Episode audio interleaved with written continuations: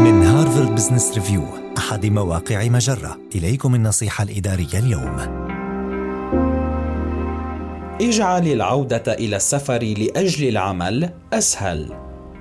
إلى جانب ضرورة إتقان حزم الأمتعة بفاعلية، يجب عليك الآن البقاء على اطلاع بقيود السفر ومتطلبات الحجر واستخدام الكمامات ومستويات خطورة الإصابة بكوفيد في المناطق التي سوف تزورها.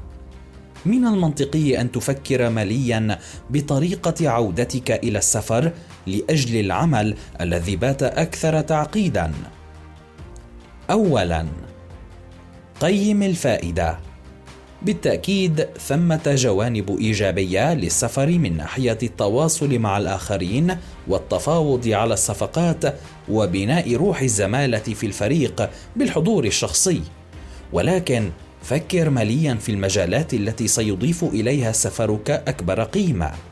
مثلا، هل يجب عليك حقا السفر من أجل حضور ذلك المؤتمر؟ إن كانت الاجتماعات الشخصية وجها لوجه مفيدة، فربما كان حضور زملائك أو عميلك إليك منطقياً أكثر إن كانت قيود السفر ومتطلبات الحجر الصحي ومستويات خطورة الإصابة بكوفيد مختلفة بين مناطقكم بدرجة كبيرة.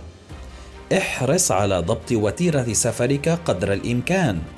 ابدأ برحلات صغيرة إلى مناطق تبعد مسافة قصيرة عن مكان إقامتك، وراقب شعورك تجاهها، كما أنه من الجيد أن تمنح نفسك هامشاً أكبر من المعتاد. يمكنك مثلاً تحديد موعد رحلتك في الليلة التي تسبق يوم الاجتماع المهم، بدلاً من أن تكون في صباحه الباكر، تحسباً لإلغاء الرحلة في اللحظة الأخيرة. هذه النصيحة من مقال أربع طرق للاستفادة من وقتك وطاقتك إن كنت تخطط للسفر لأجل العمل مجدداً.